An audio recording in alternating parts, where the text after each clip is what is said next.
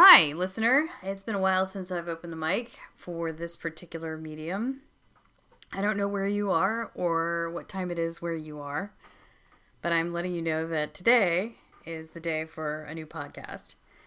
So, this might be a short podcast, but I need to make commentary on a new uh, newish law that's passed through the House Committee in Olympia, the Washington State Privacy Act. And I think that this law has been hashed and rehashed several times. And this year I wasn't as concerned because they started legitimately considering law enforcement. And before they were going to pass a law with no means of law enforcement. So it was a complete waste of taxpayers' time. And what they did in the meantime was aggregate all of the reasonable means in which people were demanding justice and law enforcement on behalf of, you know, privacy interests that represented this state. Washington state is a really important state for privacy because of all of the data that runs through this state due to Amazon and derivative houses of Facebook and Twitter and all of the other ecosystem reliant cloud based systems Microsoft, IBM, Oracle, everything in the tree, it's all here. And it's all data reliant.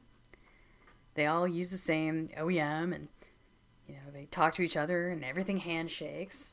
You know, not everything has good information security.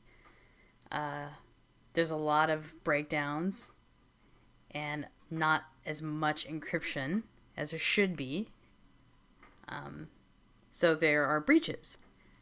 And when breaches happen, because they do happen, either it's a zero day or something else happens, there will be a breach. And when those breaches happen, people get the information who shouldn't have it then the consumer who invested in, say, a cloud based system, which is not necessarily the most secure, uh, will be in the wind. So it's been a problem for a long time to try to get these companies to be accountable for the information that they're processing in a secure way. So they lose the information, but they also misuse the information. They pass it along to vendors and third party accounts and people in the system that really, you know, are kind of laundered in there. And these are people that you'll never meet. They're making money off of you, and you don't know how that happened. So there's all these people that are out there making money off of your data that aren't you. I think that's a huge problem because you never see any of it. It's like being a a 1930s blues player recording once and uh, everybody makes money except you. You go into, into uh, juke gigs and you get paid 50 cents a night or whatever. It was 1930s. And just, you know, go with me. Just go with me on this one. And uh, and then they make hand over fist. So I've always thought it was more of an IP and licensing issue, but people think that that's really too highfalutin. What it is is that there's out people out there at Google and Facebook and Amazon and other places that believe that they put this submit button in front of you and that's going to cover all of your obligation to them to use data ad infinitum. So what they've done as kind of a offering in this bill is to say, well, well, we'll give you some injunctive relief, which means that you can contact the state to get these companies to stop licensing or passing around your information for money. You you can get them to do that. There's some CCPA type provisions in there that say don't sell my data, leave my data alone, that sort of thing. And they might invent an agency to administrate your data. Okay. Well, the state, this state has a kind of a troubled history administrating data. Um, I'll just give you a recent example. The ESD, which is the Employment Department, uh, was supposed to give out all these checks for COVID relief. And COVID relief didn't go very well because some Nigerians got it. And how did that happen? Well, a few years ago, there was an Equi- Equifax hack. The Equifax hack was conducted by some people who live very far away in the People's Republic of China. And people in the CCP benefited because they were involved with a company who made counterfeit profiles for Sesame Credit. Sesame Credit also is responsible for the product known as Credit Karma. So every time you run your credit through Credit Karma, you may also be playing into a, an ecosystem that stole some Americans' personal information, was laundered through, through China, and then resurrected on the West Coast in Vancouver by a guy who has dual citizenship with Canada and China. And I don't really know where he is or where he is in the justice system right now, but he poached all those profiles and made an entirely new credit company based on my credit history, my spouse's credit history, and then many millions of Americans' credit history that wasn't deserved or asked for. Equifax actually kind of knew something had happened, but they didn't know where it went or how far it was going to go. So, when China was all done with that information and they got their company going, they said, What are we going to do with this information? Well, we'll just dump it into the deep web. So that's what they did. And then some Nigerians said, Well, you know, we'll, we'll do something with this at some point. So they, they just slipped it in a tickler fire. Fire. a fire sale. Uh, file. Tickler file for later. So when it came time to come get their money, which wasn't their money, they waited till the CCP had shut everyone down with this germ warfare, germ warfare here, and the COVID 19 virus. And everybody shut down. Nobody has any employment. All these businesses are, are underwater. And suddenly we all have to rely on the government to get our money.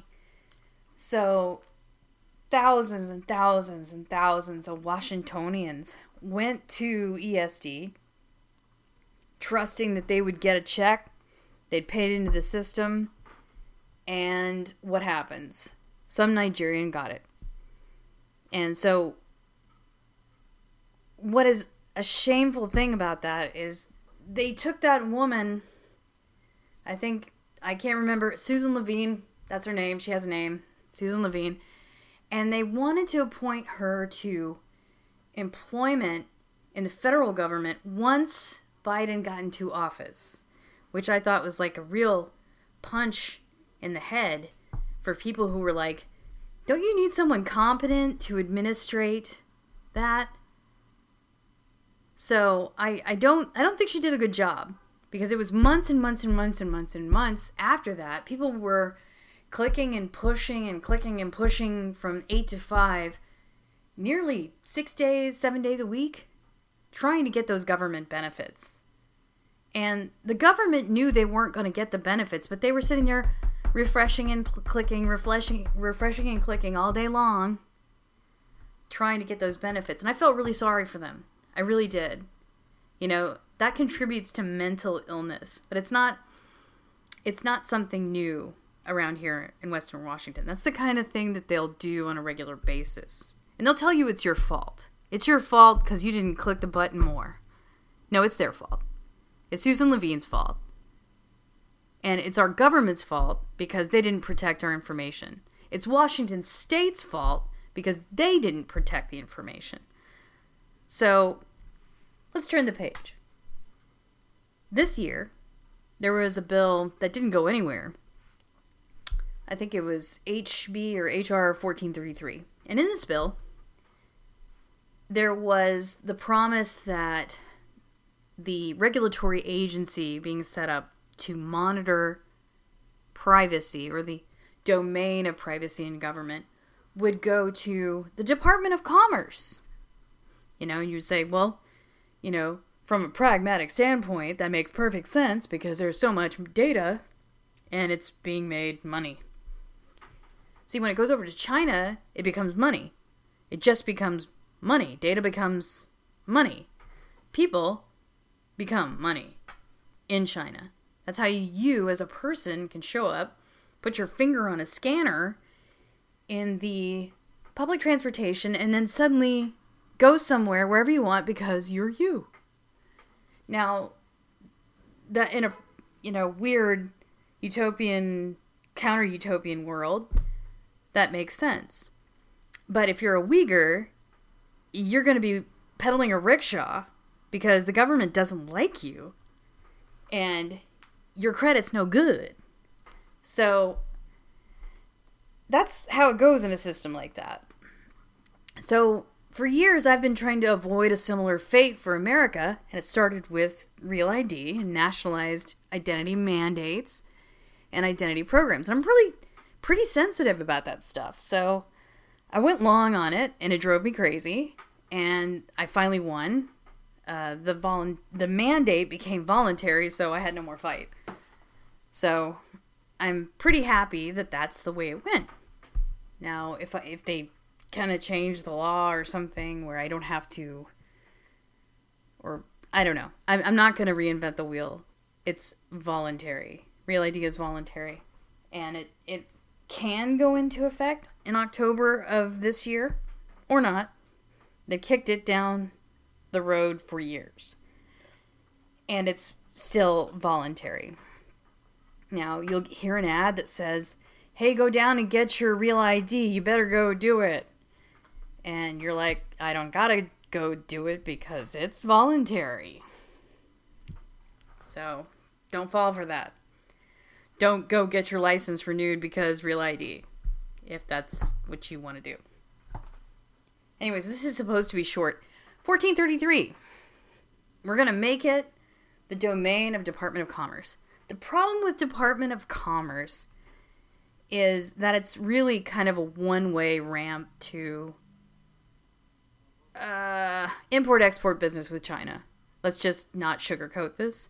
If you called there and asked to speak to someone about data administration today, a Chinese national, current or former, would pick up the phone and they would tell you import or export business. And if you don't have either, then they hang up on you. And that's the end of the conversation. So I told that to the author of this bill, Shelley Kloba. You know, what, what are we supposed to do if, you know, because there was all this like architecture and scaffolding and legal scaffolding for DNA and biometrics and, you know, and it was all packed up in bubble wrap, kind of tight. Jennifer Lee got involved at the ACLU of Washington and it looked good on paper until it went to the Department of Commerce, and then everything just went fell down. No scaffolding. International waters, you're screwed. And I'm like, why write a bill at all? So that's the kind of thing that we're dealing with here in Washington State, and they are trafficking everyone's data. So I'm doing a podcast to help you understand that if this state passes an inferior law that administrates your data, it's going into some global enterprise, yes. Will it be protected? Probably not. And someone else will be making money on it who is not you. And you're beginning to say, well, maybe there's no changes to what's actually going on if we just keep it the way it is. Why should you make illegal behavior quasi legal by putting it into law. Well, then you get people like the IAPP and the writers behind the IAPP who are actually just kind of masked ad tech people trying to clean up their act saying, you have ad choices. In fact, it's ad choices. And advertising choices is kind of a, a, a toggle switch, if you can find it, um, for ads. And if you can find it, that's great. But most people can't find it. And that's why CCPA. That's why the California Consumer Privacy Act. Because they couldn't find the toggle.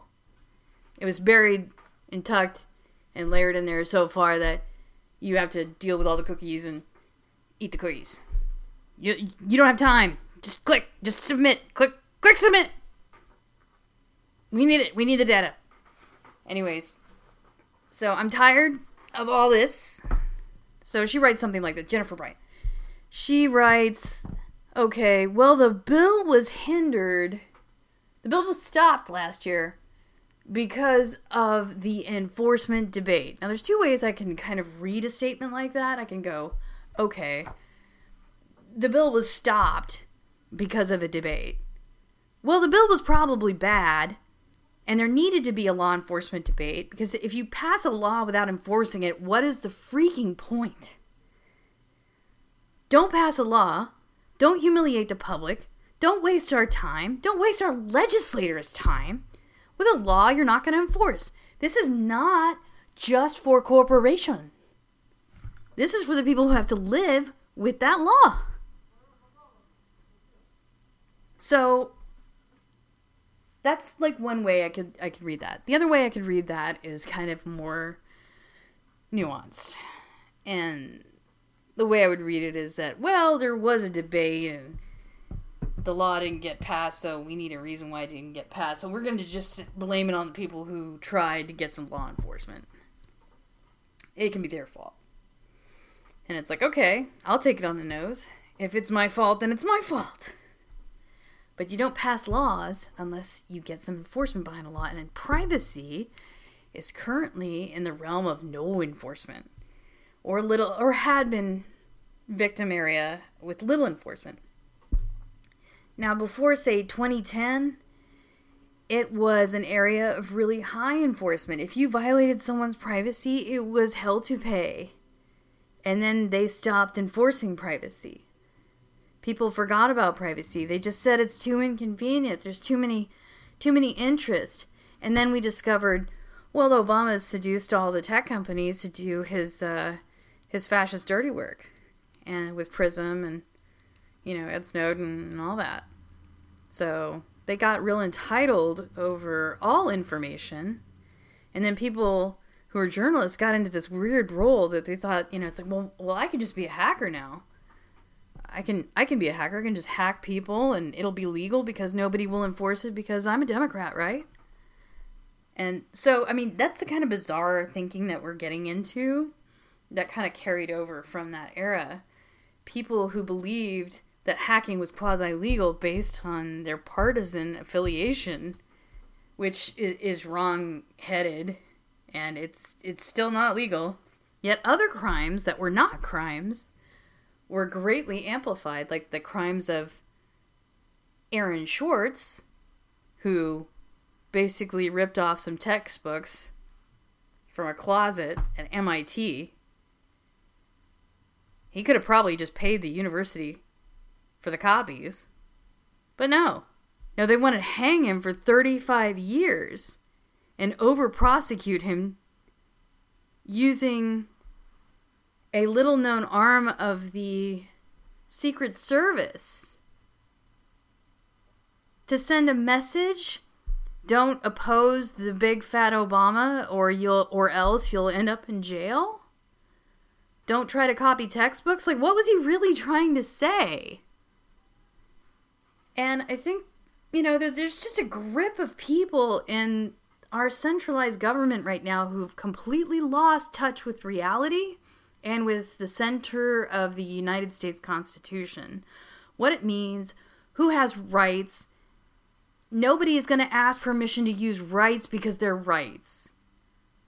And it's really weird. My whole tour up here has been really, really weird. In fact, there was a guy named Phil Mocek who you know, got enrolled with all the EFF folks and all those other communitarian leftists who who believe that they're pro privacy and you know show up to all the events and you know hobnob with all the the people. but I don't I don't talk to any of those people anymore and they don't talk to me because there's like open face, open water censorship. In fact, uh, you know, if we're gonna name names, I'm gonna name J- Phil Mocek. Phil Mocek worked or works for Sesame Credit.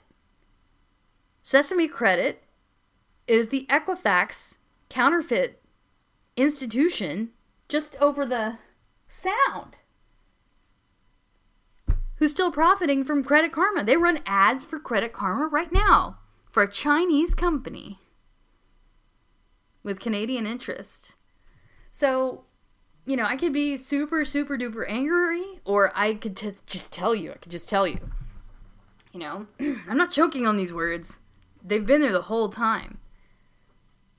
And, you know, Washington State is a deliberately convoluted, difficult, obstructionist place. It's a leftist place.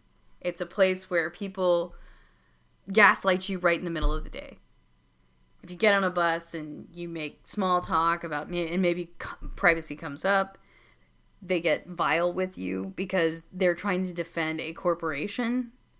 They don't work for the corporation, in particular, like Microsoft. They don't work for Microsoft. They're not on duty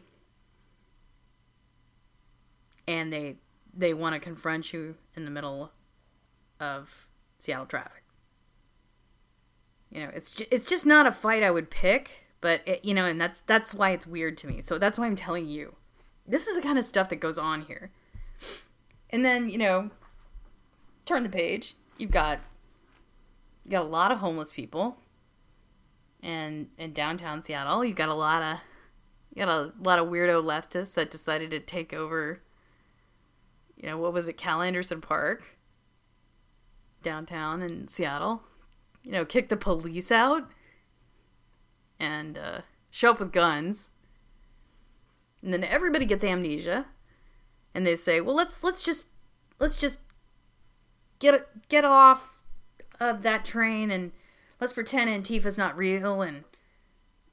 You know, we're gonna say, you know, I saw them. They were they were there, guns. You know, waving next to a taco restaurant. Okay? They're they were there real with guns, you know, assault rifles. What, no matter what you think, it, that still happened. You know, wh- whether you're on the side of the gun lobby or not, that happened. Nobody's going to tell me that didn't happen.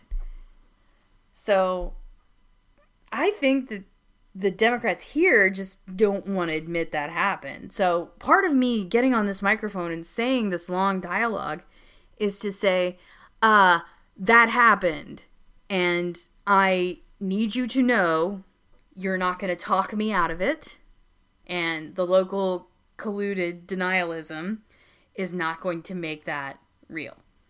So these other sanity stealers that don't apply to the rest of the country, you know, clap for yourselves. But that's the kind of stuff that goes on here. So, the anti gun lobby. Let's take away this gun because we don't like it. Or this type of gun applique because we don't like it. Well, I mean, the, the Second Amendment is pretty, pretty forthwith. You know, you don't get to just pick and choose who has gun rights. You know, I'm going to ignore Antifa and let them have criminalized gun rights, while these people who are our political opponents, whom we don't like at all, have no gun rights. They'll obey the law.